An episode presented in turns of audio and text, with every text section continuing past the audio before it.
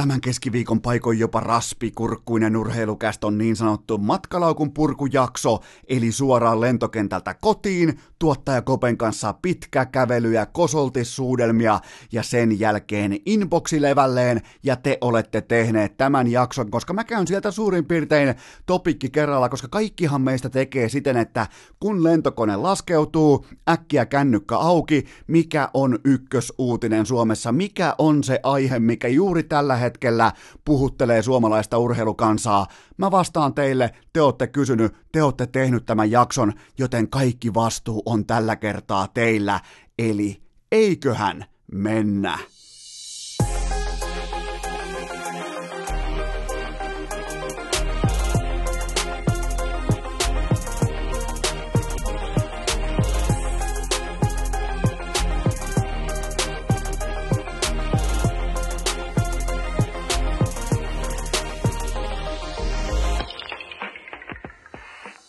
Tervetuloa kaikille rakkahille kummikuuntelijoille. Urheilukästin kyytiin on keskiviikko 5. päivä helmikuuta ja näin vanhetessa se potkaisee vasta myöhemmin, siihen pätee krapula, siihen pätee väsymys, siihen pätee jetläki. Me ei vielä olla onneksi jetläki maailmassa, vaan nyt lähti ääniä. Mä huusin silloin sunnuntaina stadikalla melko maltillisesti. Mä olin Super Bowlissa, mä olin mun mielestä, mä olin hyvä fani. Mä vähän niinku kannustin molempia, kannustin kaikkia mun uudessa uskomattomassa Miami-henkisessä Flamingo-paidassa. Siis ylipäätään, jos sä meet tossa paidassa stadikalle, niin on sanomatta siitäkin selvää, että sä kannustat kaikkia, sä toivot, että kaikilla on kivaa ja molemmat joukkueet pitää hauskaa, mutta ää, täytyy myöntää siinä kohdin, me täytyy vielä kerran palata siihen hetkeen, kun Patrick Mahomes takajalalta 3 ja 15 tilanne oikein niin kuin kunnon oikein jalan takatyrkkäys heitolla laittaa sen pallon 44 metriä nettojaardeissa ilmaan, eli bruttona tuommoinen varmaan ehkä 65 jaardia metriä, miten tahansa haluat mitata sen, niin mä oikein tuossa paluulennon aikana jäin vielä pohtimaan tota sitä koko keissiä, että saattoi olla hienoin hetki, minkä on koskaan nähnyt NFL-ottelussa paikan päällä livenä tai jenkkifutisottelussa ylipäätään, koska se pallon lentorata tuli suoraan kohti mun kasvoja, siis siten, että mä olin siinä samassa kulmassa, mistä Tyreek Hillsen pallon, tai samalla laidalla, mistä Tyreek Hillsen pallon lopulta otti kiinni, niin se pallo näytti hetken verran siltä, että se yrittää heittää sen mulle. Se olisi varmaan pystynyt heittämään sen mulle saakka, ja se ei tunnu mitenkään tulevan alas, se hengailee, se leijuu, se ottaa aikaa, se ottaa aurinkoa siellä ilmassa. Tyreek Hill ehtii katsomaan kelloa, ehtii miettimään, että okei, ei mennä sinne, mitä Tyreek Hill saattaisi miettiä, mutta joka tapauksessa se Patrick Mahomesin heitto, se aiheutti jonkinnäköisen äh, huutomyrskyn, ainakin sisäisesti, koska mä olin kuitenkin aika hyvä semmoinen standardifani, en nukahtanut katsomoa toisin kuin tämä yksi herra, josta tuli ihan hyytävän kokoinen äh, tota, viraali-ilmiö, ja mä en myöskään voi kritisoida, siis kuka meistä nyt ei olisi silloin tällöin nukahtanut Super Bowlin katsomoa, mutta mä en voi kuitenkaan kritisoida tätä herraa, koska eihän se matsi itsessään, nyt kun on tämä niinku romantiikka on karissu ja tämä niinku niinku hetkessä elämisen huuma ja lauantai, korjaan sunnuntai, maanantai yön välisen hotteikin tai tällaisen niinku tunnekattilan vatkaaminen, niin äh, kyllähän se matsi itsessään semmoista ensimmäistä 50 minuuttia, niin kyllähän se edusti valitettavasti nukkumajuhlaa, kunnes sitten Patrick Mahomes tämän hetken jenkkifutiksen kenties mä uskallan nostaa jopa tällä hetkellä kaikkien maailman urheilijoiden joukossa. Mä uskallan sanoa teille aivan suoraan sen, että kyseessä on sähköisin supertähti. Siihen voidaan vetää mukaan joku Zion Williamson, siihen voidaan vetää mukaan totta kai NBAsta useampikin nimi, mutta mä haluan nostaa siihen Williamsonin, koska siinä on jotain aivan täysin poikkeuksellista, miten hän sähköistää areenan. Me voidaan nostaa siihen Conor McDavid, Nathan McKinnon, kumppanit. Me voidaan nostaa tällä hetkellä just joku Erling Haaland tai joku muu vastaava nuori supertähti jalkapallosta, Mbappe, se on sun valinta, kenet sä haluat sinne nostaa, mutta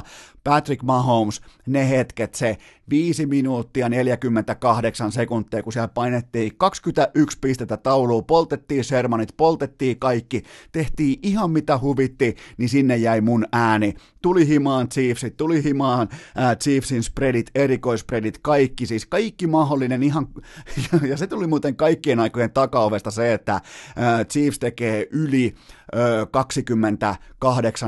28,5 pistettä. Siinä vähän niin kuin sellainen takaoven sarana saattaa narista edelleen siellä jossain ö, tota, vedonlyöntiyhtiön luukulla kassalla, mutta näitä tulee, ja se oli siinä mielessä, se oli kyllä hieno hetki, kun Kansas City Chiefs näytti lopulta seitsemässä minuutissa kuudessa minuutissa näytti sen kaapin paikan, että mistä on kyse, mutta, mutta, mutta ei kuitenkaan jäädä hirveästi vatvomaan siihen, että mitä oli Miamiissa. Hieno reissu, kaikki meni nappiin, Team Kulbet jälleen kerran. Mä en muista, että monessahan reissu tämä oli mulla matkanjohtajana tai niin kuin työmatka liittyen tällaiseen urheilumatkaan, mutta jälleen kerran kirjattiin onnistuminen ja mun tällainen niin kuin matkailu-CV työmatkojen parissa alkaa olla kohtalaisen hyvä, koska mieleen ei tule kuin yksi epäonnistuminen, ja sekin oli jääkiekon MM-kisoissa Pariisissa, ja se paluulento, vaikka se oli Finnairin vika, että se kone meni paskapäin, voi kertoa teille hauskan tarinan, niin Tota, ensinnäkin varmisteltiin sitä tilannetta, koska, ja teistä varmasti joku oli siinä samassa koneessa, koska se oli siis se iso lento, mikä oli täyteen puukattu, ja käytännössä pelkästään Suomi-faneja pois Pariisista alkulohkon jälkeen, niin tuota, siinä kävi sillä tavalla hassusti, että se Finnairin koneen joku sähkövika esti sen koko lennon lähdön. Ensinnäkin me oltiin siellä ihan saatanan kuumassa äh, Finnairin alumiiniputkessa. Ulkona oli varmaan äh, plus 28. Me hikoillaan olutta. Osa yrittää tiputtaa itsestään, puristaa sitä hikeä uudestaan tölkkiin ja juoda se vielä kerran. Ja joku niinku äh, JVGn, Villegalle ja Jare näytti siltä, että ne on ihan just tällä hetkellä astunut arkusta ylös ja ne kävelee kuin haamut eteenpäin siinä Finnairin putkessa, kunnes kapteeni kuuluttaa, että nyt se on sellainen homma, että kaikki helvettiin täältä, että ei olla lentämässä mihinkään, niin jäätiin varmistelemaan sitä tilannetta ja ostettiin koko Pariisin lentokentän nelosterminaalin kaikki kaljat pois kaikista kaupoista. Tehtiin sellainen niin kuin kotimainen siniristilipun muotoinen miehen työ ja myös naisen työ, koska meidän seuroissa oli myös tota, naispuolisia matkavoittajia, joten tota,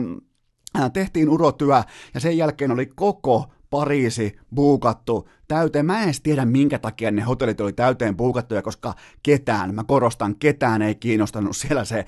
jääkiekon MM-kisat, mutta joka tapauksessa ei päästy mihinkään muualle. Ensin otettiin Finnairin asiakaspalvelun vaatimattomat kymmenen ja puoli tuntia, ja sen jälkeen sitten todettiin, että okei, ei saatu hotellivoutsereita, ei saatu sitä, tätä tai tota. Vedettiin kaniha, oikein niin kuin sellainen kunnon, niin kuin, ei välttämättä edes kani, vaan ihan kokonainen rusakko vedettiin hatusta ja päätettiin päätettiin, että mehän lähdetään Disneylandiin yöksi, ja niin myös mentiin, ja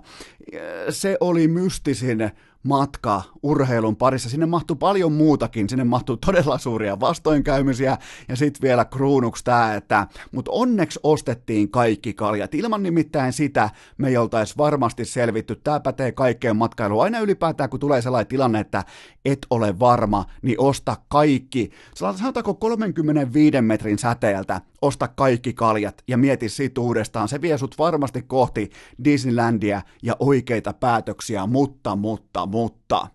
kun mä lähdin keskiviikko aamuna kohti Super Bowlia, kohti Miamia, niin mä en voisi voinut kuvitellakaan, minkälaiseen Suomeen mä palaan tässä tiistaina. Ää, korjaan, nyt joo, tiistaina on paluu, tää on keskiviikon jakso, puhutaan tiistaista. Mä en voisi kuvitellakaan, että mä olisin tullut tällaiseen Suomeen ja kaikkihan tietää, mistä mä puhun nyt. Totta kai siitä, että Juha Puhtimäki pesäpalloilija, syväkyykky tolpan nostaja on päättänyt tehdä tällä välillä heti kun kissa on karussa, niin hiiret hyppii pöydällä. Hän on tehnyt itselleen YouTube-kanavan. Joten tota, Juha Puhtimäki on nyt YouTubessa ja mä katoin, se oli heti siellä somevaikuttamassa jonkun milkshakerin tai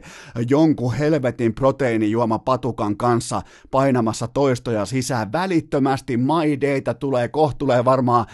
24 tunnin käsirauta haaste. On muuten pitkästä aikaa jo piettykään pesäpalloilijoita käsiraudoissa, joten sikäli muuten, sikäli muuten, olisiko heti ensi toka video tää, että Puhtimäki ottaa 24 tunnin ää, tota, käsirautahaasteen. Ja tää on muuten mieleen, jos aiotte mennä tilaamaan, niin tehän joudutte muuten painamaan sitä subscribe, niin kuin, että tilaa nappulaa YouTubesta. Ja tota, sehän on vähän niin kuin laittaisi rastia ruutuun. Niin siinä mielessä on historiallista, koska tämä on ensimmäinen kerta kotimaisen pesäpallon historiassa, kun voi laittaa rastia ruutuun siten, että jengi, kaikki pesäpalloilijat ei lähde käräjäoikeuteen kuulusteltavaksi, joten tota, Jonnet ei välttämättä muista, mihin toi viittaus liittyy, eikä tarvi oikein alleviivatakaan, koska Juha Puhtimäki, suomalaisen pesäpallon ykkösnimi, kokonaan, oikein niin kuin koko kantaa reppuselässä, mä nyt odotan vastauksia, mä odotan, koska nyt mulla ei niin kuin, Tämä oli teidän mielestä, kun mä nyt avasin tämän inboxin ja katsoin, että mikä on nyt niinku kuumin aihe, mikä on sellainen porkkana, mikä pitää nostaa pöydälle välittömästi, niin se oli totta kai tämä Juha Puhtimäen YouTube-kanava, ja sieltä tuli myös kysymyksiä, että mikä on pesäpalloperheen vastine. Ei kai kukaan nyt lähde sivusta katsomaan, että nyt yhdellä jätkällä on ajolähtö päällä, mikä on vastine. Urheilukästin ennuste on se, että Kyrpä Korpela tekee TikTokin itselleen ja pelkkiä tanssivideoita. Miettikää se Toni Kohosen julmakatseinen pää pysyy tasan tarkkaa paikallaan ja kroppa tekee pelkkää syöttöliikettä ja taustalle voi laittaa minkä tahansa suomalaisen kulttikappaleen, joten mä oon ihan varma, että tämä ei olla vielä kuitenkaan viimeistä sivua nähty tästä haastekirjasta, mikä on todennäköisesti nyt niin kuin Puhtimäki on heittänyt ensimmäisen tolpan, ja siihen vastaa sitten kukapa muukaan kuin Kyrpä Korpela, ja Mitäs muuta mulla? Teillä on nyt inboxilla, katsotaan oikein tuosta rauhassa, otetaan sykkeet alas. Mä oon nyt jotenkin niin onnellinen, että Puhtimäki on YouTubessa. Mä harkitsen jopa, että pitäisikö alkaa katsomaan YouTubea, koska se siellä varmaan, mä voin kuvitella, mä en siis uskaltanut, mä myönnän teille, mä en uskaltanut ja mulla ei ollut edes aikaa. Mä oon just tullut lentokentän, me käytiin Kopen kanssa ulkona, me tehtiin, heiteltiin vähän lelua ja vähän väsytin tuossa Kopea, kun se on sillä aina niin jännä juttu, jos tullaan niin useamman päivän takaa tai niin useamman päivän tulospiilosta, tullaankin yhtäkkiä ovesta sisään, että wow, tässä ollaan. Niin tota,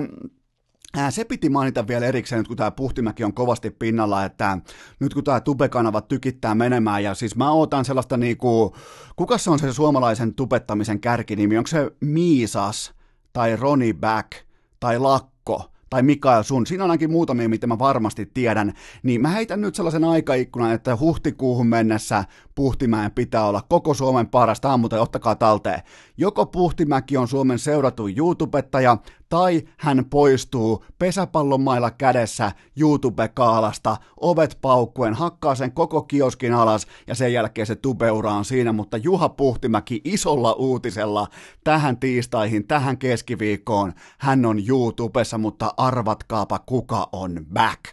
Kaikki varmaan miettii nyt, että okei, onko Tiger, onko tuo varmaan Djokovic voi olla back, mutta ei tietenkään, ei kukaan noista marginaaliurheilijoista, vaan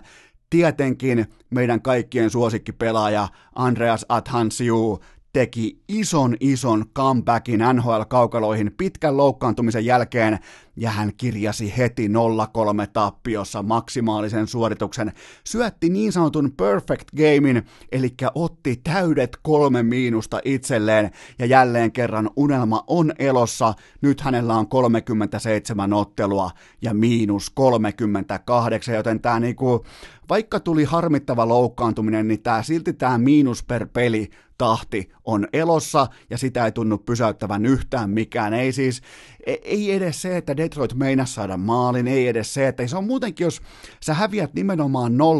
0-3, niin miten jumalauta sä voit olla nimenomaan kaikkien maalien aikana kentällä ja nimenomaan, että ne kaikki maalit syntyy vain ja ainoastaan tasaviisikoin. Mä en voi ymmärtää, sä et voi ymmärtää, mennään seuraavaan aiheeseen. Keskiviikon nurheilukääst, kun hieman hitaampikin ymmärtää, että tämäkin viikko sujahti keskelle lahjetta. Mutta ennen kuin jatketaan teidän käsikirjoittamaa urheilukästin keskiviikon jaksoa, mulla on teille pikainen kaupallinen tiedote ja sen tarjoaa Oshi urheilujuoma, koska kaikkihan ihmettelee, että miten ihmeessä Eno Esko voi olla noin fressillä, noin tuoreella, noin ytimessä olevalla jalalla välittömästi pitkien lentojen jälkeen. Ja vastaus on totta kai se, että mä tsekkasin välittömästi lentokentän kaupasta, että onko Oshita. Vastaus on, että kyllä on, ei muuta kuin mukaan yksi pullo taksissa juontiin ja välittömästi Kopen kanssa kunnon kävely ja sen jälkeen vaatekomeroon puhumaan, joten tämä on siis, tämä menee oikeastaan,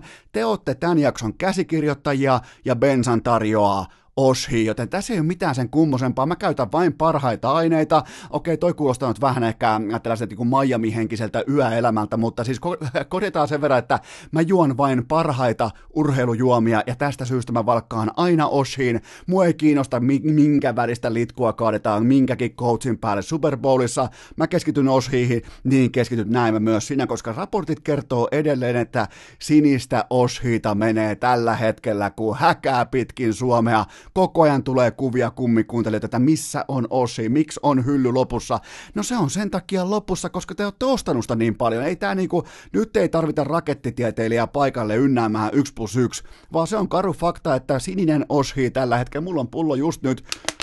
juuri nyt kädessä, ja se menee tällä hetkellä ihan huippu kyytiä kaupaksi, joten jos ei ole osvita just sun kaupassa, niin ilmoita kauppialle, että hei nyhereille, hei nyäjä nyhereille ja ota osvita hyllyä. Sano sille kauppialle noin, ja jos oot Alepassa, jos oot Helsingin alueella, etkä missään landella, ja se on ihan ok olla landella, ei mitään, meilläkin oli Herra Jumala, just äsken kisavoittajat oli alun perin Raahesta ja Jämsän koskelta, niin tota, ne ei välttämättä tiedä mikä on osi, mutta sä tiedät, joten tota, jos asut Helsingin kupeessa ja sulla operoi sellainen kauppa, kauppa kuin Alepa, mene Googleen, kirjoita korttelitoive ja se vie sut suoraan sinne Alepan toivomuslaariin. Voit siihen kirjoittaa Oshi ja laittaa, että mihin kauppaan on. Totta kai se ehdottaa sun lähintä kauppaa jo valmiiksi. Se kestää suurin piirtein minuutin, joten käy tilaamassa. Käy toivomassa Oshita just sun lähialepaan ja muutenkin välttäkää jetläkiä, välttäkää kaikkia näitä matkustamisen ankaria haasteita, varsinkin kun tuutte vanhemmaksi, niin tää ei ole kuulkaa kellekään helppoa,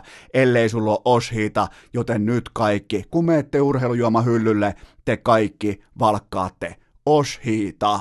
Urheilukääst! Jotain tiedetään! Loput arvataan! Aivan tuossa muutama hetki sitten tuli erikseen mainittua tuppukylät nimeltä Jämsän Koski ja Raahe, ja mulla on kummastakin pelkästään hyvää sanottavaa. Otetaan ensin Raahe, Joonas Donskoin huippuunsa viritetty kesäauto, Suomen parhaat kebabit ja totta kai myös legendaarinen härkätori. Okei, Jämsän Koski nyt pitää kaivaa vähän syvemmältä.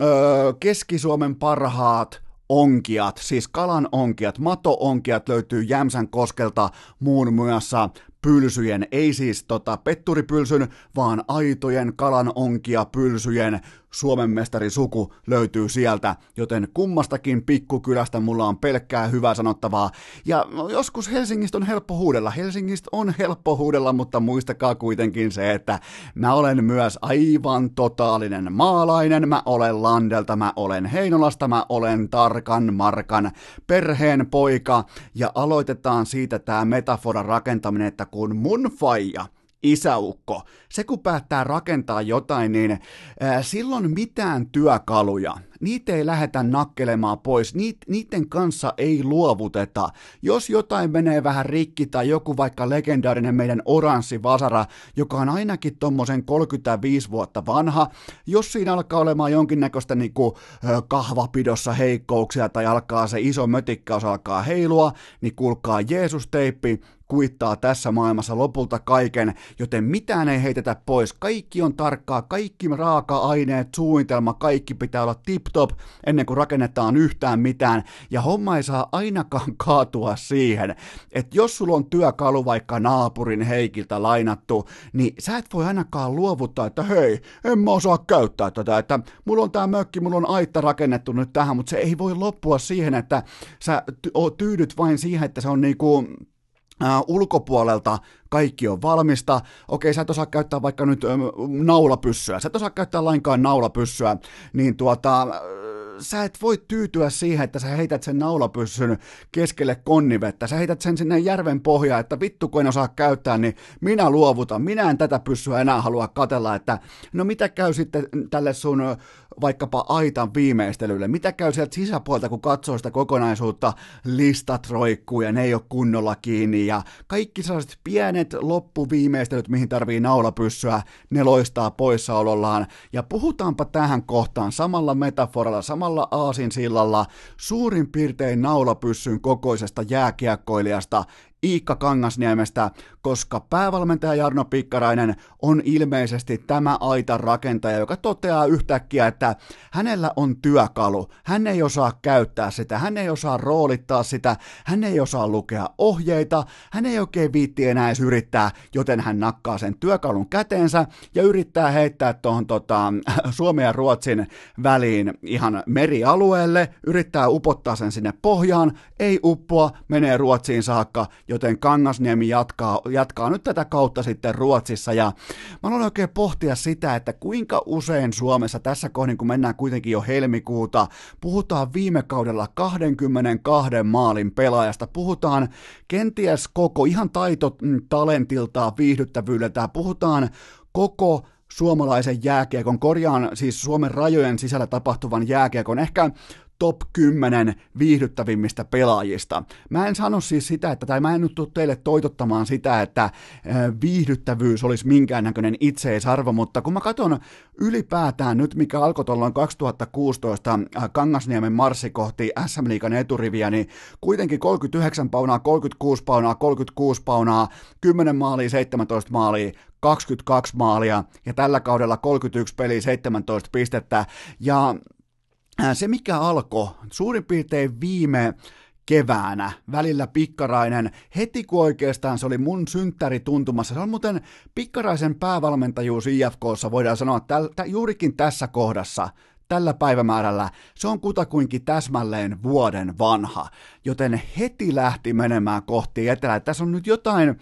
hyvin erikoista, koska se on ihan karu fakta, että Suomessa ei ole näitä pelaajia. Näitä ei ole nyt ihan kaikille jaettavaksi, että ei tollasta niinku kiekollista laatua ei kasva puussa. Ja sitten vielä tällainen moukkamainen, hyvin yksikiskoisen jääkiekon arvostaja, jopa rakastaja Jarno Pikkarainen, joka on tottunut siihen, että hänen joukkueessaan tehdään kovasti töitä. Pelaajat on mieluiten tuommoisia 183 senttisiä, ne on mieluiten vähän sellaisia ehkä tunteettomia, ilmeettömiä, persoonattomia, grinder, äh, grindereita, vähän sellaisia ehkä Teemu Turusen näköisiä. Totta kai se on myös tähtipelaaja, mutta siinä mielessä hyvä esimerkki, että se kyllä tekee tasan tarkkaan sen, mitä Pikkarainen sanoo, mutta se ulkokuori tällä hetkellä, kun miettii IFK-joukkuetta, niin tuosta voisi vaikuttaa, että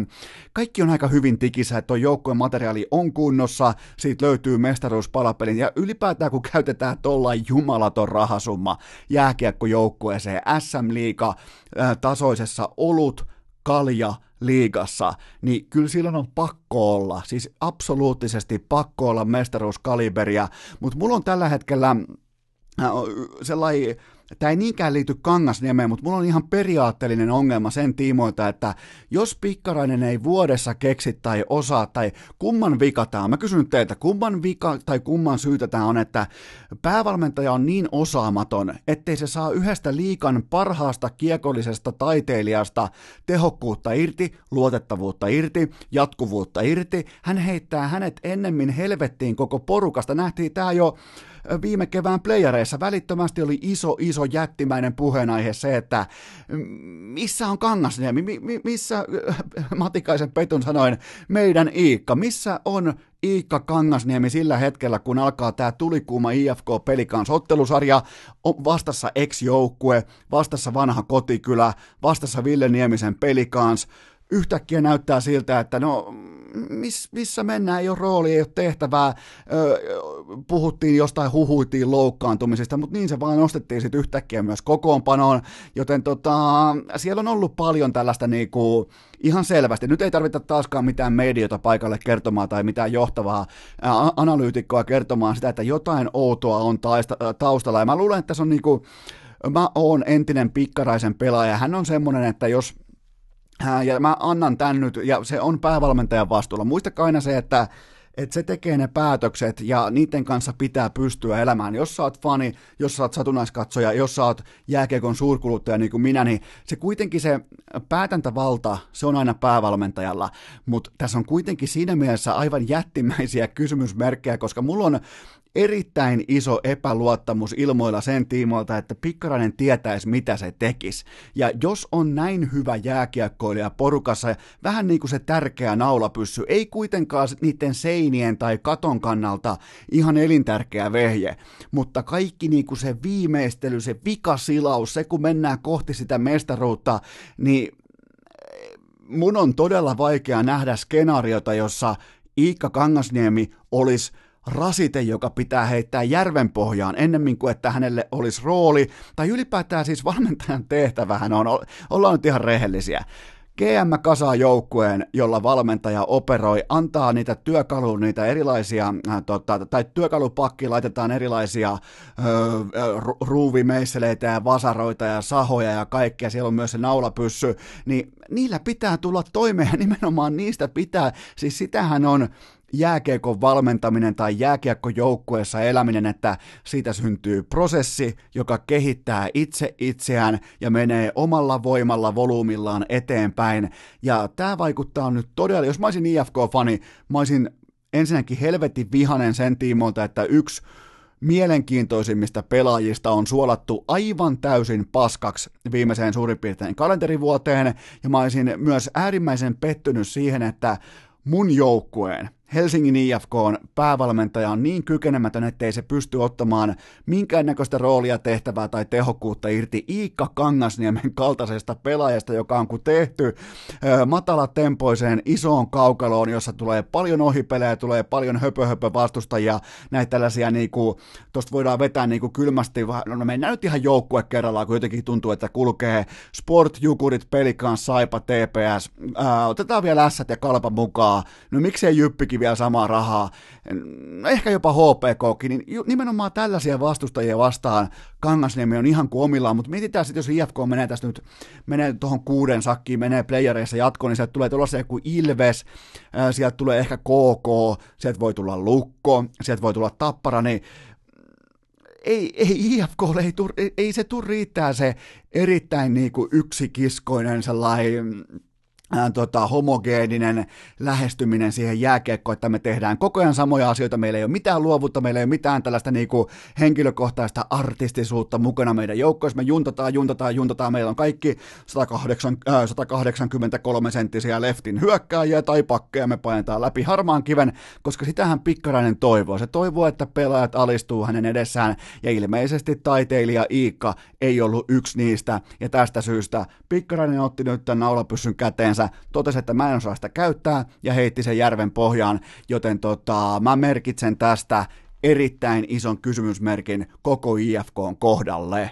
Urheilukääst! Aina posin kautta, eikä koskaan kenellekään, ei siis ikinä kenellekään nolla kautta vitosta. Ja jotta me kaikki ei päädyttäisi järven pohjaan, mulla on teille pikainen kaupallinen tiedote ja sen tarjoaa viaplay.fi, koska jos tykkäsit viikonloppuna Viasat urheilukanavasta, niin tilaa Viaplay. Siellä oli, siellä oli Super Bowlia, oli liikaa NHL joka lähtö, joten jos tykkäsit siitä, mitä näit, mitä kuulit, mitä aistit, mitä koit, niin tilaa Viaplay osoitteesta viaplay.fi, koska ensi viikonloppuna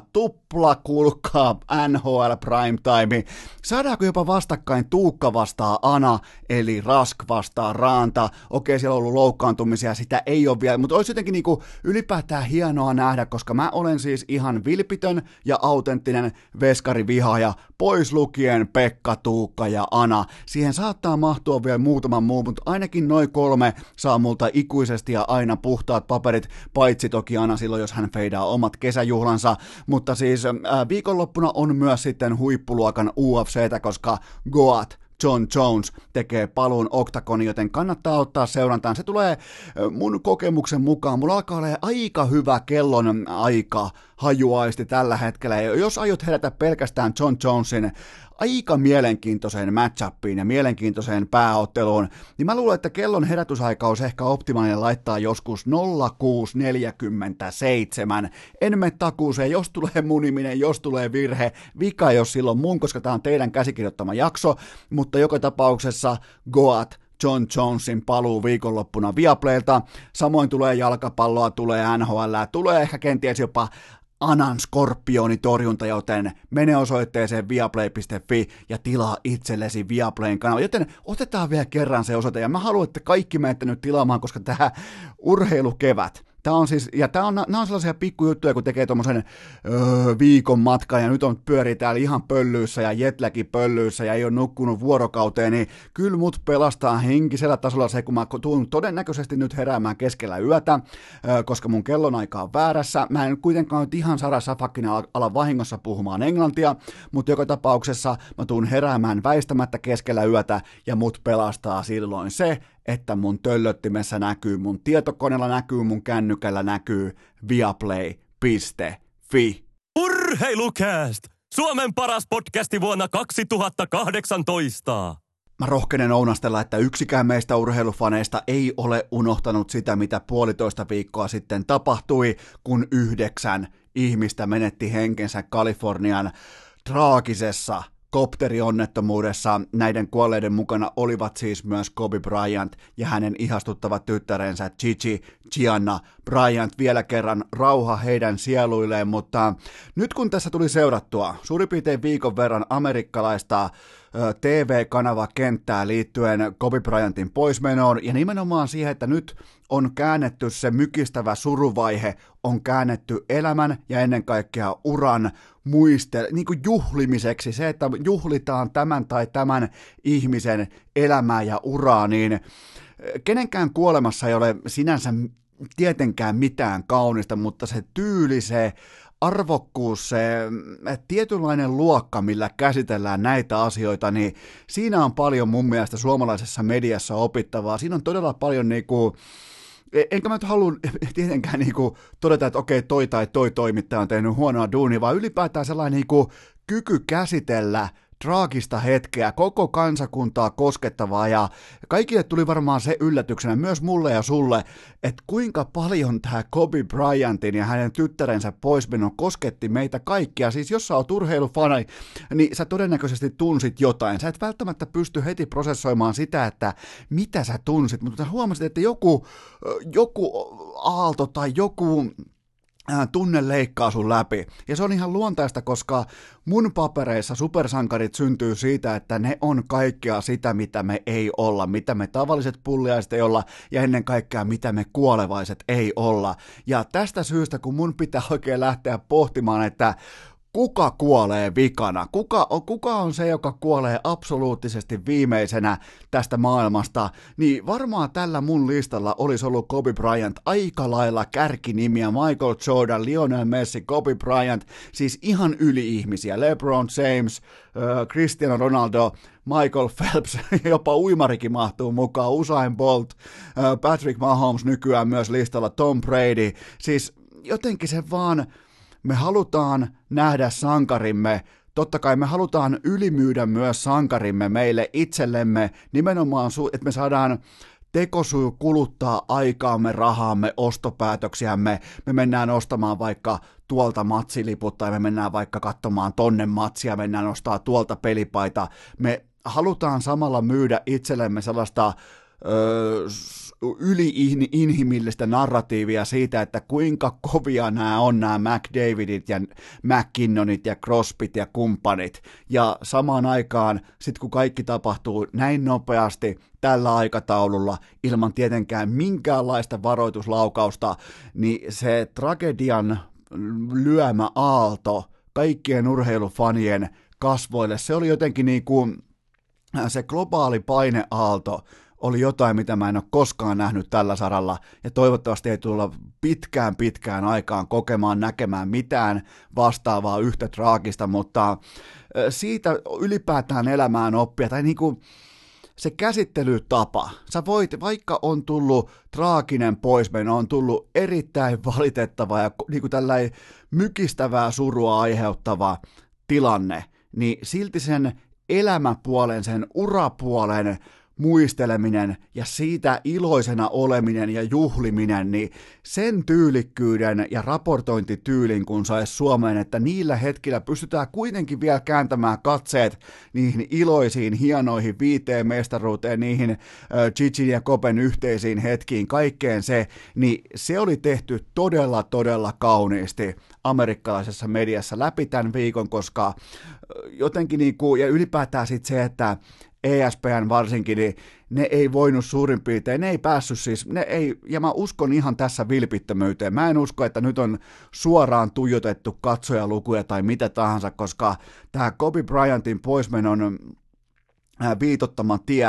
se ikään kuin ohjas ihan kaikki, myös NFL-lähetykset, Super Bowl-lähetykset, öö, hyvä ettei ollut jääkiekko-keskustelu, se niin myös olikin, siis toisella kanavalla NBCllä, siis se kokonaisvaltainen dominanssi, kuinka suuresta, yhdestä kaikkien aikojen suurimmasta urheilijasta puhuttiin, niin nyt nähtiin valitettavasti täydessä mitassa se, että mitä on olla ihan oikeasti legenda, ja kun se legenda onkin sitten, kun hän nukkuu pois, hän menehtyy traagisesti, niin me nähtiin omien silmiemme edessä jotakin, mihin me ei tietenkään oltu valmiita, ja tästä syystä hyvin eri, koko skaala käytössä me tunnettiin jotain, mutta mä uskallan silti väittää, että sinä siellä, rakas kummikuntelija, sä et jättänyt tuntematta yhtään mitään. Sä saatoit ehkä sanoa, että no ei paljon heilauta tämmöiset ja ei paljon tunnu missään, mutta silti jotain. Sekin on tunne, kun sä tuut erikseen ilmoittamaan, että minua ei tämmöiset koskettele tai minua ei tämmöiset tunnu. Sekin on tunne, että sun on pakko tulla kertomaan, että just tämä poismeno ei ole sun kannalta merkittävä. Joten, ja sitten vielä nämä, se on vielä nostettava vielä erikseen, että mä en suosittele mitään keskustelupalstoja koskaan kenellekään, mutta ehkä kaikista vähiten kuitenkin iltapäivälehtien kommenttiosioita vaikkapa Facebook-uutisen alla ja sitten siellä tiedustellaan, huudetaan, capslockit pohjassa kysytään, että kuka tämä Kobe Bryant oli, että en ole koskaan kuullutkaan, mutta ja tota, ja sehän on äärimmäisen tyylikästä ja heti kun joku on kuollut, niin mennä kysymään, että kuka tämä on. Mutta näille mulla on siis lohdukkeena, totta kai tarjota myös se, että kun näitä, niin kuin jos sä oot asunut koko elämässä vaikka jossain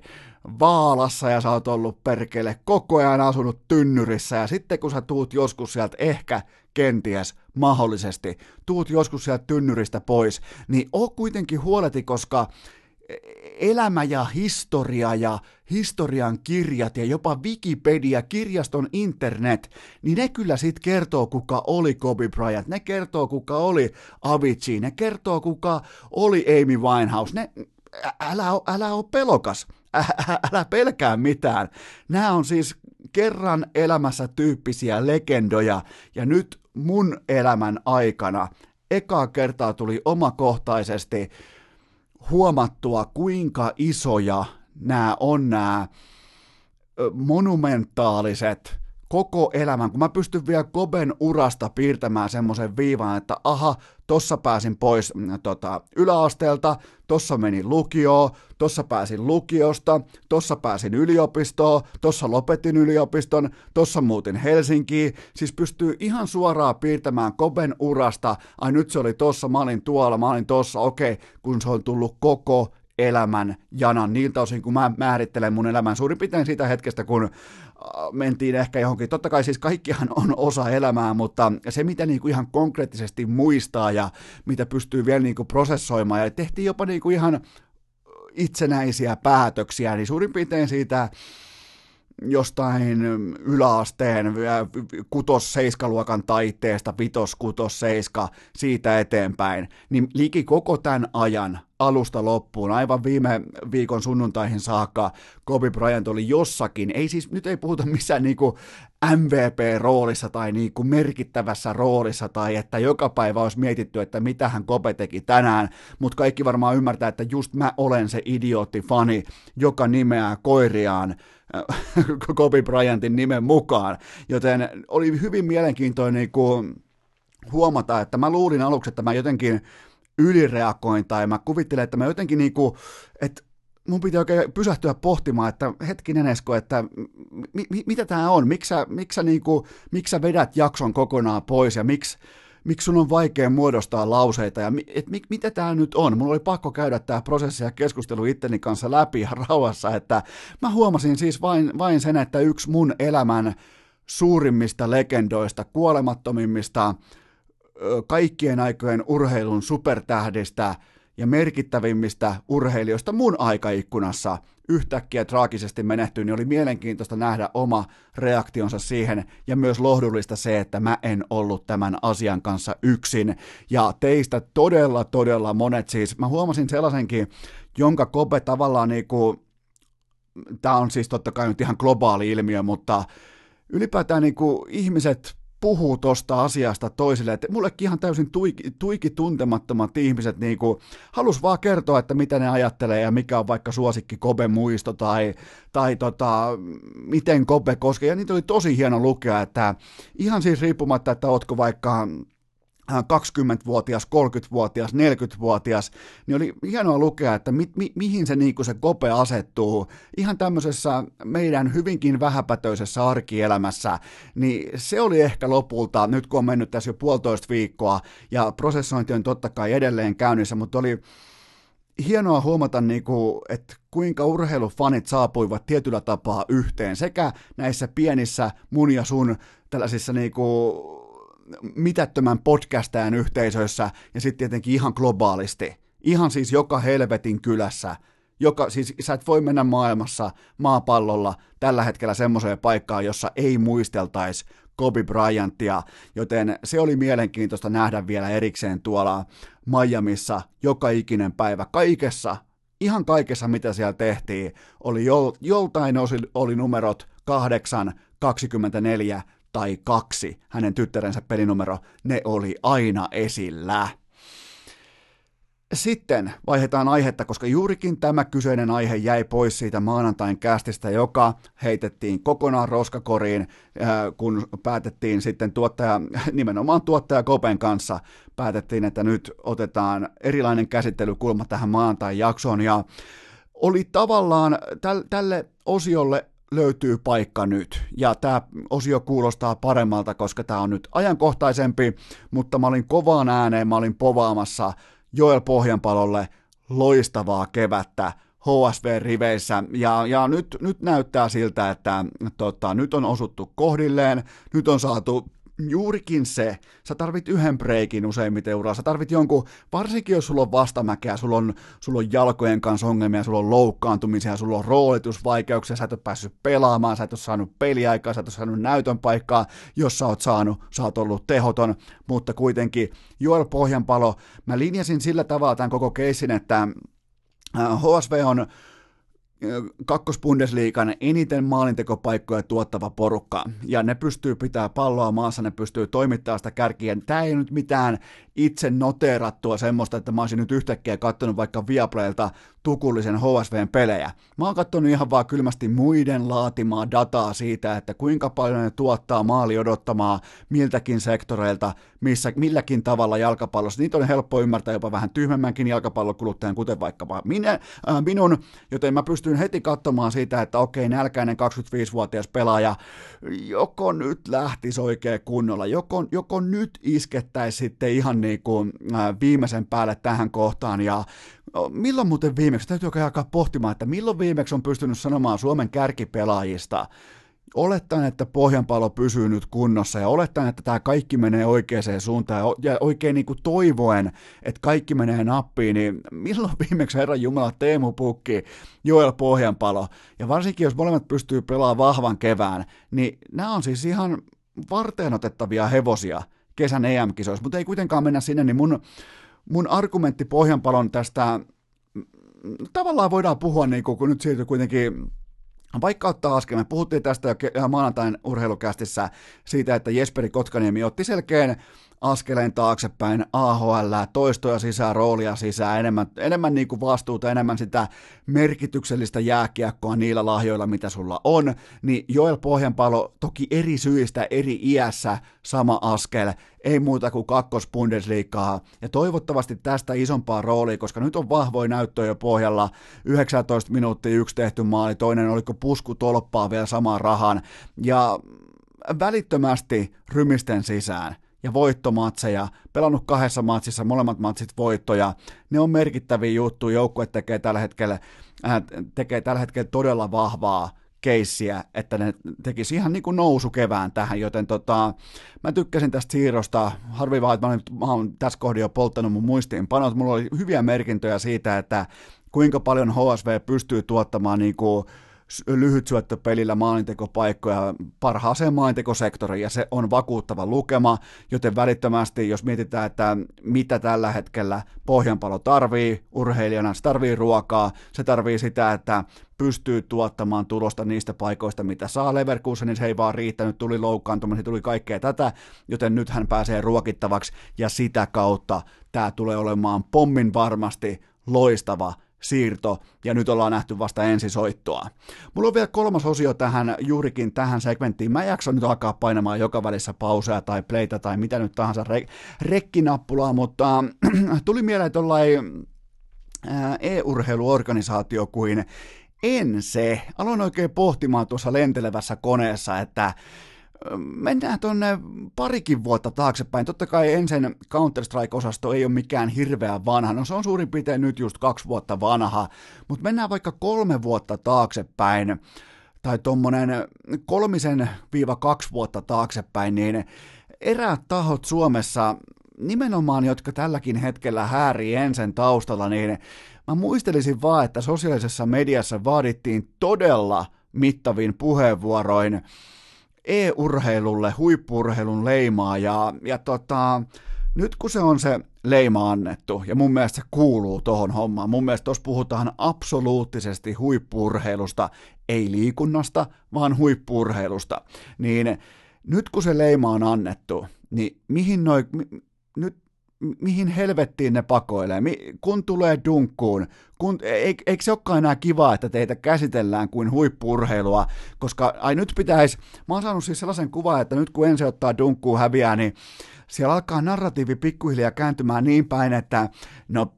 no, no saataisiko vielä vähän aikaa, ja no ei tää ole kivaa kun tai kohti jopa niinku, ne ensin fanit, jotka oli vaikkapa vuosi sitten intohimoisia menestysfaneja, sen jälkeen ankaria kriitikoita, niin nyt ne on kääntämässä takkia, että kritisoimassa kriitikoita siitä, että ne toteaa, että paska on paskaa. Siis että tämä alkaa muodostamaan tämmöisen oudon käärmeen hännän, jossa se kohta se häntä osuu sinne omaan suuhun ja se palautuu jälleen kerran lähtöruutuun siitä, että nämä samat veijarit on vaatimassa huippurheilun tunnustusta. Sitten kun se tunnustus annetaan, niin kaikkihan tietää, että siihen huippurheiluun kuuluu myös kriittinen käsittely, siihen kuuluu myös virheiden arviointi, niiden huomaaminen, niiden ymmärtäminen, kaikki se, kun tehdään päätöksiä, ne, ne ei voi perustua minkään tota, vasikka aerialin näkemyksiin tai ne ei voi perustua minkään työntekijän, pelaajan. Työ, omistajat ei voi vittu alkaa katselemaan, mitähän noi työntekijät olisi mieltä. no, onneksi siellä on myös omistajia, kuten vaikkapa Punaviini Allu ja Miikka tulivoima, kemppi, joten niiden omistajien päätösten mukana saatiin tehtyä silloin tämä legendaarinen Aleksi B, no oikeastaan suolaus, voisi melkein sanoa suolaus, ja nyt ollaankin sitten sitä mieltä, ilmeisesti ollaan ensin kannalta, tai ensin osastolla ollaan sitä mieltä, että unohdetaan se juttu, että olisikaan huippurheilua, koska se ei välttämättä olekaan enää niin kiva, kun on huippurheilusta kyse, koska silloin se tarkoittaa myös kritiikkiä, se tarkoittaa kriittistä tarkastelua, se, se ylipäätään jos taas harrastelua, niin mulla olisi ainakin yksi ihan koiran vitun sama, että, että kuka siirtyy, mihin siirtyy, ja, ja totta, kunhan kaikilla on oikeasti, että silloin jos se on harrastelua, niin mikä ettei pidetään hauskaa, pelaillaan tietsikkaa, juua punaviiniä, nautitaan elämästä, joku investoija tai joku upporikas rahoittaja kuittaa laskun lopuksi. Se on ihan sama kuin KHL tai jossain niin kuin tällä olikarkkimeininki, mutta sitten kun te olette vaatinut, että se on huippurheilua, niin älkää nyt alkako menee pakoon. Jos tulee dunkkuun, niin kuin taas jälleen kerran tuli, tuli tosin olla tavalla, niin raportoikaa, kertokaa, kertokaa mistä on kyse. Ei siellä voi mennä sen takia, että tällä hetkellähän en se pitää tällaisia saatanan sisäisiä terapiasessioitaan jossain niinku matalissa kellareissa tai jossain jopa niinku kirkkaassa päivän valossa, koska ne pelkää mennä sosiaaliseen mediaan, ne pelkää tällä hetkellä postata turnaustuloksia, koska ne pelkää, että joku saatanan irkkallerian Jonne tulee ilmoittamaan, että minun mielestäni te, mi, mitä vittu, te olette, te, te vaatinut huippurheilun statusta, nyt teillä on se, kantakaa se huippurheilun status. Ei tääkin asia voi mennä päin persettä. Ei tää on niin hankalaa. Pitääkö Eno Eskon tulla näyttämään, miten tällaista kioskia johdetaan, miten tällaista organisaatiota pyöritetään, koska en ole päivääkään johtanut e-urheiluorganisaatiota, mutta jos mä olisin tuolla GM, siellä ei olisi yhdelläkään pelaajalla sentinkään steikkiä, siellä ei olisi yhdelläkään pelaajalla yhtään mitään muuta roolia kuin olla mun organisaatiossa töissä, jos ei se, jos ei se järjestely käy niin kuin, tota, meidän jakeluun, niin voi suksi vittuun välittömästi, oot sitten avikka-allu tai tulivoimakemppi tai vasikka tai ö, syyntakeeton serkeä tai sitten vain ihan sympaattinen X7, niin mikä tässä, on, mikä tässä on oikeastaan olikaan se hankala kohta, koska mä oon pohtinut paljon ensin, ja tämä on hyvin mielenkiintoinen aihe, se on hieno kuulla teistä kummikuuntelijoista tätä, teitä ei sinänsä e-urheilu kiinnosta, mutta teitä kiinnostaa Aleksi B, teitä kiinnostaa OG ja teitä kiinnostaa Ense. Ja se on mulle ihan riittävä kattaus. Mua ei siis joku navi ampuu minne tahansa Astralis mm, Liquid, ihan siis ihan yksi ja se ja sama. Mua kiinnostaa hirvittävällä tavalla se, että ensin vaaditaan huippurheilun äh, niinku, natsoja, kannuksia itselleen, sit kun ollaan siellä – ja menetetäänkin se tärkein pelaaja omaa tyhmyyttä, niin nyt ei ilmeisesti enää hautakaan olla huippurheilua, koska se sisältää kritiikkiä, joten mennään kellareihin piiloon, pysytään poissa, koska vähän niin kuin pelättäisi Batmania konsanaan, joten tota, ja pelätään jotain 14-vuotiaita palstalässyttäjiä jossain Instagramin kommenttiosiossa. Come on. En se, en se hei Pitäisikö tulla pois sieltä? Ihan siis ottaa koko porukka ja tulla vaan pois sieltä, ei tämä vakavempaa ole. Mutta olkaa, olkaa ylipäätään urheilussa, olkaa varovaisia sen tiimoilta, että mitä vaaditte tai mitä, mitä te haluatte olla, koska se saattaa yllättää teidät huipulla, että kun te olettekin sitä, mitä te halusitte olla, niin silloin voi lava, valahtaa vähän kovemmallakin nörtillä paskat housuun, ja tämä on tällä hetkellä ensin tosiasiallinen tila. Keskiviikon kiviblokkikästi sointuu kauniisti kuin kukkolassen alasuoja. Ja koska on keskiviikko, niin nyt ei ole todellakaan syytä alkaa paskantaa keskelle lahjetta, koska tämä on K18-tuoteinformaatio, tämän tarjoaa Kulpet. Kerroin päällikkö, se on keskiviikko, ottakaa haltuun kerroin päällikkö, menkää tsekkaamaan Kulpetin sivustolta, mistä on kyse. Pikaisesti kyse on siitä, että tänään keskiviikkona pitää olla äärimmäisen onnekas, pitää saada isoin päiväkohtainen kerroin kiinni ja sitä kautta voittaa viiden huntin lisäbonus vielä kylkeen. Mä haluan vielä erikseen onnitella tässä kohdin tämän Super Bowl-visan voittajaa. Se oli aika kova haku, eli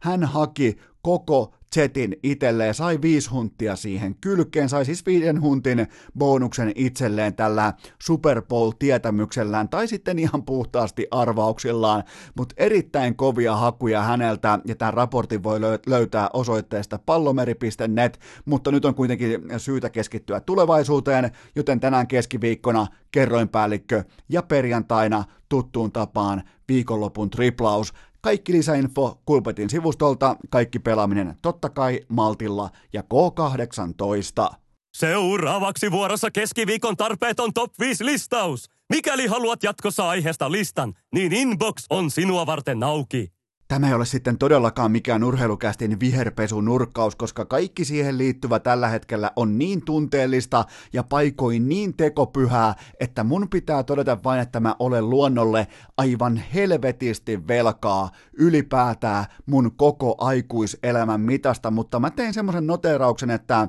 tuossa pidemmän lennon aikana, kun mä oikein, lähdin niin oikein hakemaan sitä asentoa siellä karjavaunussa, että no miten tässä nyt oikein istutaan, ja mä aloin oikein pohtimaan, että mitä helvettiä, että onko mä mennyt business classissa vai onko mä mennyt niinku first classissa vai onko mä mennyt jopa niinku kapteenin kopissa vai miksi mä en oo miksi tämä ei ole tuttu paikka, miksi ollaan yölennolla ja mä en oo, siis mä en löydä tästä nyt itseäni oikein tästä tilanteesta, niin se johtuu siitä, että mä oon vähentänyt dramaattisesti matkustelua viimeisen puolentoista vuoden aikana, mutta kuten sanoin, mä olen luonnolle ihan helvetisti velkaa, koska sitä ennen mä matkustin todella paljon ja tein sen pitkälti lentämällä, joten pahoittelut, että olen tuhonnut maapallon. Ja yritän tällä hetkellä jotenkin kompensoida asiaa, vaikka uskon, että en pysty sitä rahallisesti jotenkin tuomaan niitä puita takaisin, mitä on mun lentojen takia tuhottu, joten siinä oli teille vähän tunnetta, oli vähän katumusta ja oli kenties myös paikoin tekopyhyyttä, mutta tuli kuitenkin huomattua se, että vähemmän on tullut matkusteltua, siis ihan selkeästi, ja johtuen totta kai myös siitä, että on tämä hyvinkin mulle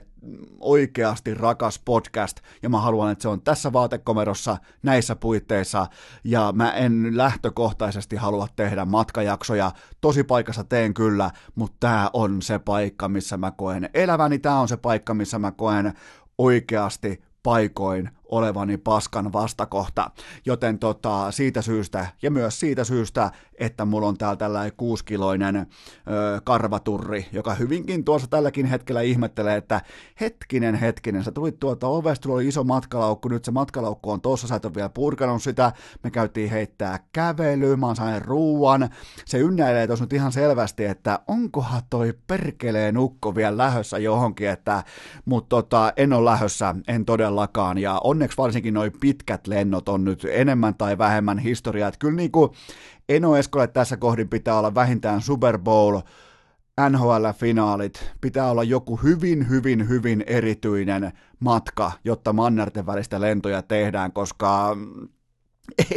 niin kauan kuin ei ole varaa yksityiskoneisiin tai business classiin tai first classiin, niin niin kau- kauan pitää olla myös niin kuin turpa kiinni ja lentää siellä, missä sanotaan, ja niin kauan ollaan toisin sanoen mun budjetilla hyvin voimakkaasti karjavaunussa. Karjavaunussa on kivaa, mutta mä tein tällä kertaa teille myös vanhoja noterauksia siitä, että minkälainen olisi mun tarpeeton top 5 listaus siitä, että ketkä ovat niitä lyijyisimpiä lentomatkustajia, ja tämä ei liity niinkään nyt tähän lentoon, mä tein vaan sellaisia viimeisen seitsemän vuoden ajalta sellaisia selkäydintason muistiinpanoja, että mikä matkustajatyyppi on se kaikista lyijyisin. Mä koitin hakea teille nyt monenlaista erilaista, mitä on jäänyt mieleen, mitä on niinku jäänyt jopa tuonne niinku tunneskaalan puolelle. Ja nyrkkisääntöhän on siis se, että mun, siis mun papereissa ihan aidosti ja vilpittömästi, ainakin tuohon 33 ikävuoteen saakka, niin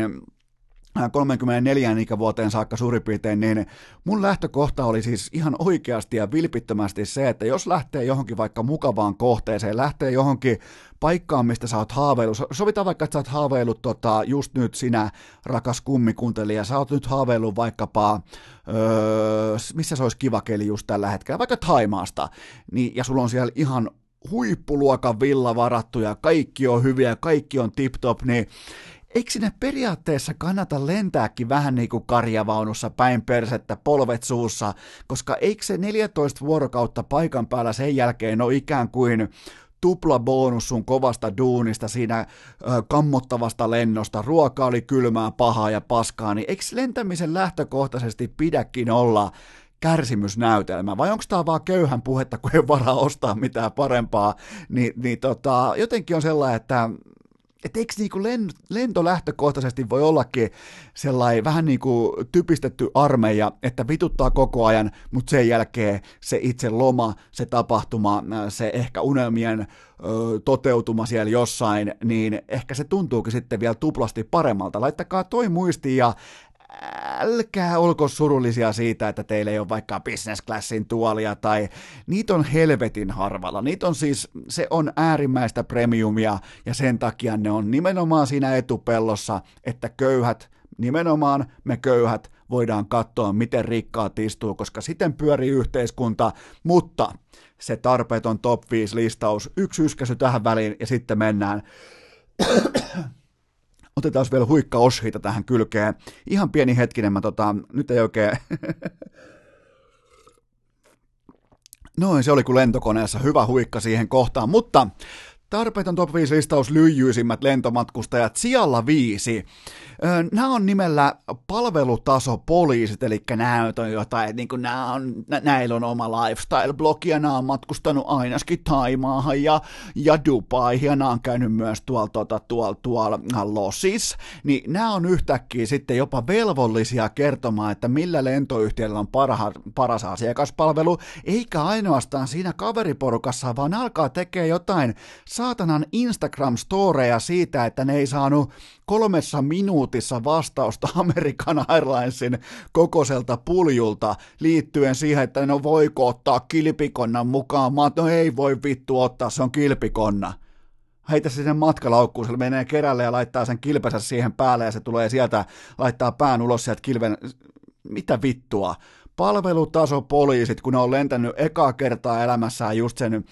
kaksi mannerten välistä lentoa, niin sen jälkeen niillä on tuossa sellainen näkymätön lifestyle-blokkarin pinssi, ja ne on, ne on niin kuin oikeutettuja ja velvoitettuja kertomaan kaikille, että millä, ja ne kertoo sen ihan ääneen siinä karjavaunujonossa, että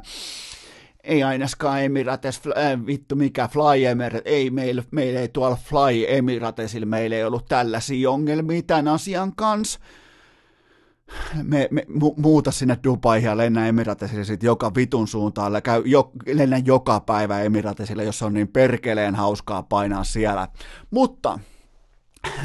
siellä neljä rinkkamatkustajat. Nämä on niitä, jotka on nyt lähtenyt sitten vähän opintojensa ohessa reilaamaan ja ne tulee sinne lentokoneeseen ja sä just yrität siinä sitten laittaa sitä sun pientä hyvinkin asiallisen kokoista salkkua tai pikkureppua sinne ylähyllylle ja sä avaat sen, katsot, että aha, tässä on mun paikka, mä oon, ää, mä oon paikalla 34D ja tota, mä katson nyt tästä kohdan 34, joo tosta noin mä laitan tohon mun, niin eiköhän sieltä paukkaa se joku vitun Kilroy Travelsin kultavippi matkustaja semmosen saatana täyspakkaus marssikelpoisen sotilasrinkan kanssa, joka ei mahu ikinä siis ei edes kilon paloina tai sulatettuna läpi siitä lentokentän ö, käsimatkatavara tsekkausvehkeestä, mihin se pitäisi mahtua, se ei mahu siitä ikinä läpi, ja se tulee sen jumalattoman, saa, sinne mahtuisi Lars Ulrikin rummut, sinne mahtuisi Herran Jumala Puhtimäen koko hevonen, ja se hänkee sen sinne yläritsalle. Se on ihan kuin se hänkisi arkun sinne. Niin kuin se todennäköisesti onkin siellä joku varmaan kanssamatkustaja, joku kaksi yhdellä hinnalla. Niin tota, se hänkee sen sinne, ja se yhtäkkiä sä huomaat, että se sun 34 paikka, se yläritsa, se on varattu, ja just tasan sillä sekunnilla se tulee se tota, lentoimo, se tulee kertomaan, että hei voisit sä tota, kun toi toi yläritsa jo täynnä, niin voisit laittaa tuon sun reppus tuohon sun jalkoihin tuohon edellä olevan tuolin alle, ja sitten sieltä tulee palvelutaso, poliisi, blokkari, paikka, että no meillä ei Fly Emiratesilla kyllä tällaista menettelytapaa ole, koska sinne tällaisia rinkkoja, siis tää on myös, niin kuin, kuten huomaatte, tää on myös niin kuin ihan tällainen clusterfuck, nyt tää mun top 5 listaus, nämä kaikki myös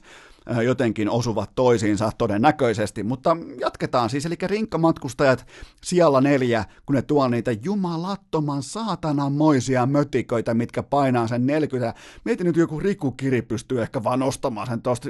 Siis eihän siellä ole yhtään lentoimaa tai äh, tota, äh,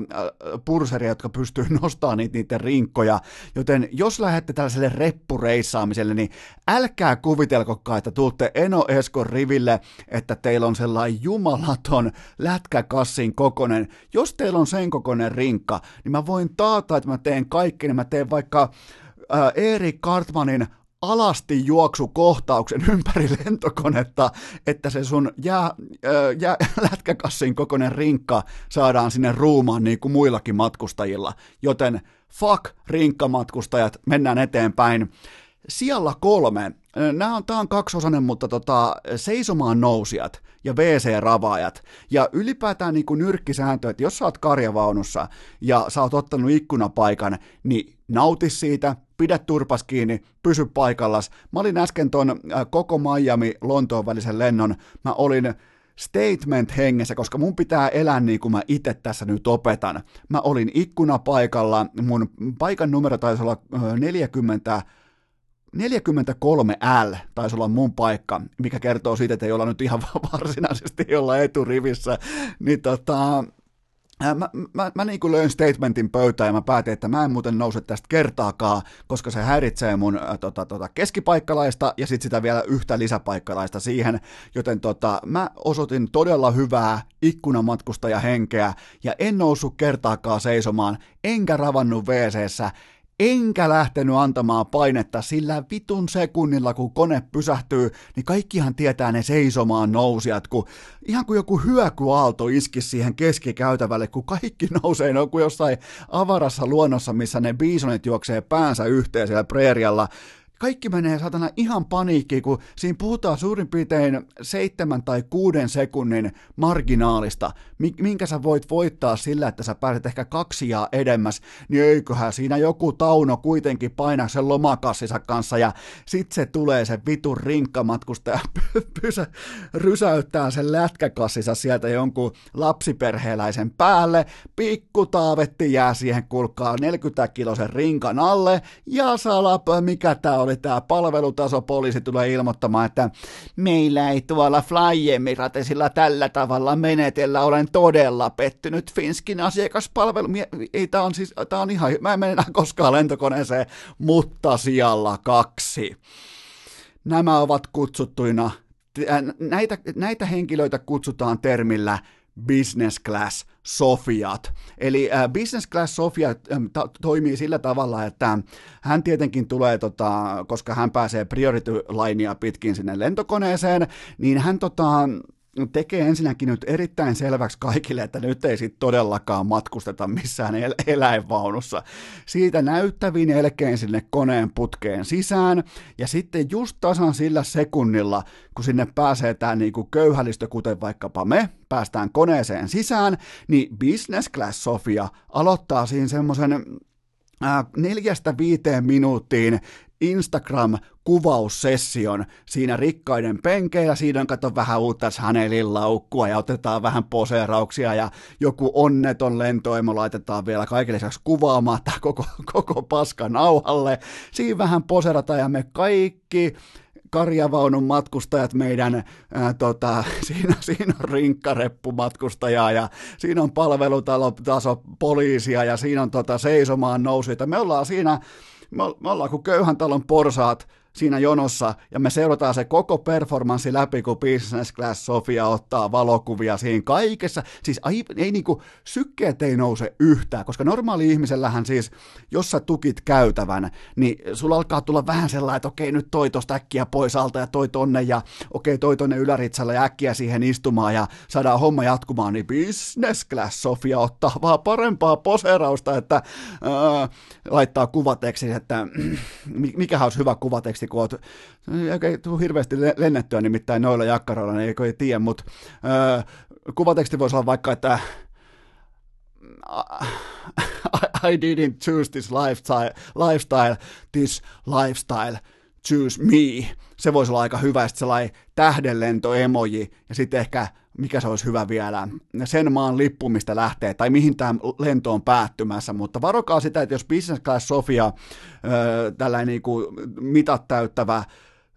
lentoasiakas on siinä teitä edellä menossa sinne koneeseen, niin varautukaa semmoisen, ehkä jotkut eväät, ehkä kannattaa tehdä himassa ruisleivät messiin, koska siinä menee semmoinen neljästä viiteen minuuttia, kun se saa ne Instagram-kuvat otettua. Sitä varten, että kaikille tulee tosiaan se selväksi, että hän matkustaa business classissa. Ja sitten sijalla yksi kaiken tämän jälkeen on yksi mun suosikkifiguureista, ei ainoastaan lentomatkailussa, vaan tämä pätee myös kaikkeen muuhun elämään, nimittäin turvatarkastus, Tommi Mäkiset. Ja nämä on niitä, jotka tulee siihen turvatarkastustiskille, niillä on todennäköisesti semmoinen hyvä, ettei rinkkamatkustaja henkilön kokoinen jumalaton saatanan tuubikassi selässä, ja sitten kun se ensimmäisen kerran avaa suunsa, se lentokentän sangen asiallinen, jämäkkä, selkeäpuheinen työntekijä, niin tämä turvatarkastus Tommi Mäkinen on ihan kuin se olisi voittanut rallin maailmanmestaruuden ja sille soitetaan vanhaan Nokian kenkäpuhelimeen, että se alkaa, että ihanko totta? Ai pitää tietokonekin ottaa pois. eikö saa sampota olla? Minulla tuossa termari mukana. Se alkaa vittu luetella siinä ummet ja lammet, mitä sillä on siellä rinkassa. Silloin siellä koko saatanan siirtolaispuutarha. Ihan joka lähtö löytyy. Se alkaa, sit niitä aletaan neuvotella, asetella, ja jokainen lause kestää tasan tarkkaa yhtä paljon kuin Tommi Mäkisellä sillä hetkellä, kun Carlos Sainzin auto jätti hänet tien päälle, ja Tommi Mäkinen voitti mestaruuden, joten siis turvatarkastus Tommi Mäkiset, ne, ne menee, ja ylipäätään siis sehän, sehän on muuten lentokentällä sellainen paikka, missä sä et halua tuhlata yhtään ylimääräistä minuuttia, sä haluat siitä tilanteesta äkkiä pois, ja sä et varsinkaan halua, että sun edessä on joku, ja sitten jos vielä tämä on päässyt niin kuin jossain vaiheessa elämäänsä sikiämään, tämä turvatarkastus Tommi Mäkinen, eli se on tehnyt vaikka sanotaan neljä lasta, niin ne kaikki on samasta puusta veistettyjä, ne katsoo siinä silmät auki, että ei saa tuoda omaa termaria. No, mihinkä minä laitan minun sampo? No eihän kun Raijakin laittoi minulle tuosta mukaan tuo mehukatti tölkin, niin eihän minä sitä tähän voi, ja sitten sieltä yksitellen aletaan ottamaan, se kestää se prosessori 27 minuuttia, kun se saadaan se äijä ja se perhe hoidettua siitä läpi, ja sä puret nyrkkiä siinä takana, ja sen jälkeen Business Class Sofia tulee sun ohi, se tulee sieltä sitä express laneä pitkin, ja se pyörähtää, se ottaa ehkä selfien siinä vielä kyljessä, että kun palvelu kohilla, ja tämän jälkeen seisomaan nouseet ja WC-ravajat, ne on jo tägännyt sut valmiiksi, ne tietää, että aha, toi on ikkunapaikalla, okei, tullaan, tullaan sahamaan joka, joka koko saatanan lento, ja sit vielä rinkkamatkustajat, ne painelee sieltä kulku mukaan, koska ne on puukannut kolme lippua yhden hinnalla, koska ne on opiskelijoita, koska ne aikoo reilata koko Euroopan, niin tota, ne tulee kanssa. Ja sitten viimeisenä, eikä todellakaan vähäisimpänä, tähän tilanteeseen su- saapuu taivastelemaan, kritisoimaan ja ihmettelemään palvelutaso, palvelutaso, palvelutaso poliisit, jotka tulee ilmoittamaan siinä turvatarkastuksessa kaikille, että meillä ei tuolla Catway Pacificilla ollenkaan näin heikkotasoista, että tämä on mun blogis 2 kautta 5, mutta joo, eiköhän riitä. Siinä oli 18 minuuttia teille siitä, että ketkä on mun mielestä lyijyisimpiä lentomatkustajia.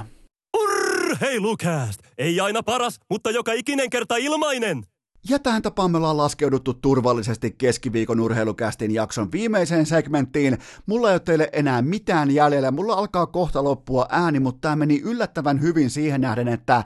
siinä kohdin kun mä aloin miettiä, että no hän business class Sofia, päästäänköhän se mua ylipäätään mun omalle paikalle koneessa, kun siis tämä tapahtui itse asiassa juurikin tuossa Miamin lennolla, kun siinä alettiin sitten laittamaan niitä penkkejä, hyviä ottaa vähän valokuvia business classissa, että, että miten siitä nyt ollaan tultu tyhjään koneeseen ja on hienot tuolit ja me saatanan karjavaunulaiset otettiin siinä. Meillä oli kuulokkeet korvilla ja me otettiin hyvä tovi, että se saa nyt sen oman selfiensä tai sen, äh, tota, oliko ihan tällainen niin kuin, mm, pariskuntakuva työn alla, että se saatiin alta pois, joten tota, mä oon siis, mä oon henkilökohtaisesti, mä olen onnellinen Business Class Sofian kannalta, koska se sai otettua viimeisen päälle hienon kuvan aivan sysi paskassa Amerikan Airlinesin ikivanhassa ruoskakoneessa, mikä ei hyvä, että pysy taivaalla, mutta onneksi tuli todennäköisesti äärimmäisen hieno valokuva. Mulla ei ole teille enää mitään jäljellä. Tämä jakso meni yllättävän hyvin siihen nähden, että ääni meinas hävetä, hävitä, no häve, hävetä, tavallaan niin kuin hävetäkin on hyvä termi, koska se pitää olla koko ajan läsnä, kun tekee podcasteja, mutta, mutta, mutta sen mä vaan haluan todeta, että mikäli saat nyt vaikka kesätöitä, mikäli saat kevättöitä, mikäli saat vaikka jonkinnäköisen pikkuroolin vaikka kunnan työpaikalta tai saat se vaikka kaupungin työpaikalta tai mistä tahansa järjestelmästä, niin jos sun työtehtäviin kuuluu se, että sä pidät lintutarhasta huolta, on se sitten missä tahansa kaupungissa, jos se on sun ruutu, että sä pidät lintutarhasta huolta, niin ethän sä nyt vittu jätä papukaijojen luukkua auki yöksi, et missään olosuhteessa et ota yhtään papukaijaa mukaasi. Heinola, Heinola, Heinola, Heinola. Mä oon, joskus mä aina välillä, siis ihan siis oikeastaan päivittäin mä mietin, että et, Heinola. Ettehän te nyt, siis legendaarinen Heinolan lintutalo, niin ettehän te nyt ota papukaijoja sieltä. Te työn, te, te, kun ne jäljet johtaa tasan sen 20 metriä teihin työntekijöihin, joilla te olette ainoa taho, kella on avaimet. Heinola, Heinola, Heinola. Tästä ei taas tule yhtä, kun aina niin kuin, Harmittaa, kun keskiviikon pitäisi olla täynnä toivoa, koska liikutaan kohti viikonloppua, tai joillekin tämä on pikkulauantai, tämän pitäisi olla hyvän mielen päivä, pitäisi olla niinku kunnolla oshiita, pitäisi olla energiatasot nousussa, pitäisi olla sellainen niinku erittäin positiivinen katsaus siihen, mitä loppuviikko pitää sisällään, niin eiköhän joku vedä Heinolassa ihan perusasiat täysin vituiksi jotenkin on niinku, päällimmäinen tunne on pettymys, mutta miettikää, jos jakso alkaa siitä, että Puhtimäki on tehnyt YouTube-kanavan ja se loppuu siihen, että Heinolassa päästetään papukaajoja tänne talven kylmyyteen vapaaksi, niin ei siihen välillekään kauhean kaksista voinut sattua, osua tai mahtua, joten tehdään nyt ihan suosiolla sellainen homma, pidetään papukaijat häkissä ja perjantaina jatkuu.